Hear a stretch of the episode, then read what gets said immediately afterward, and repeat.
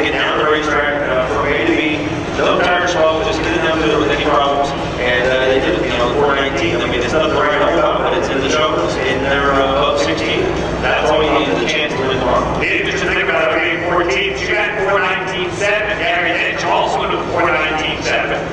Two drivers on the same EP, one with the faster speed gets a higher spot, so actually by speed. 14,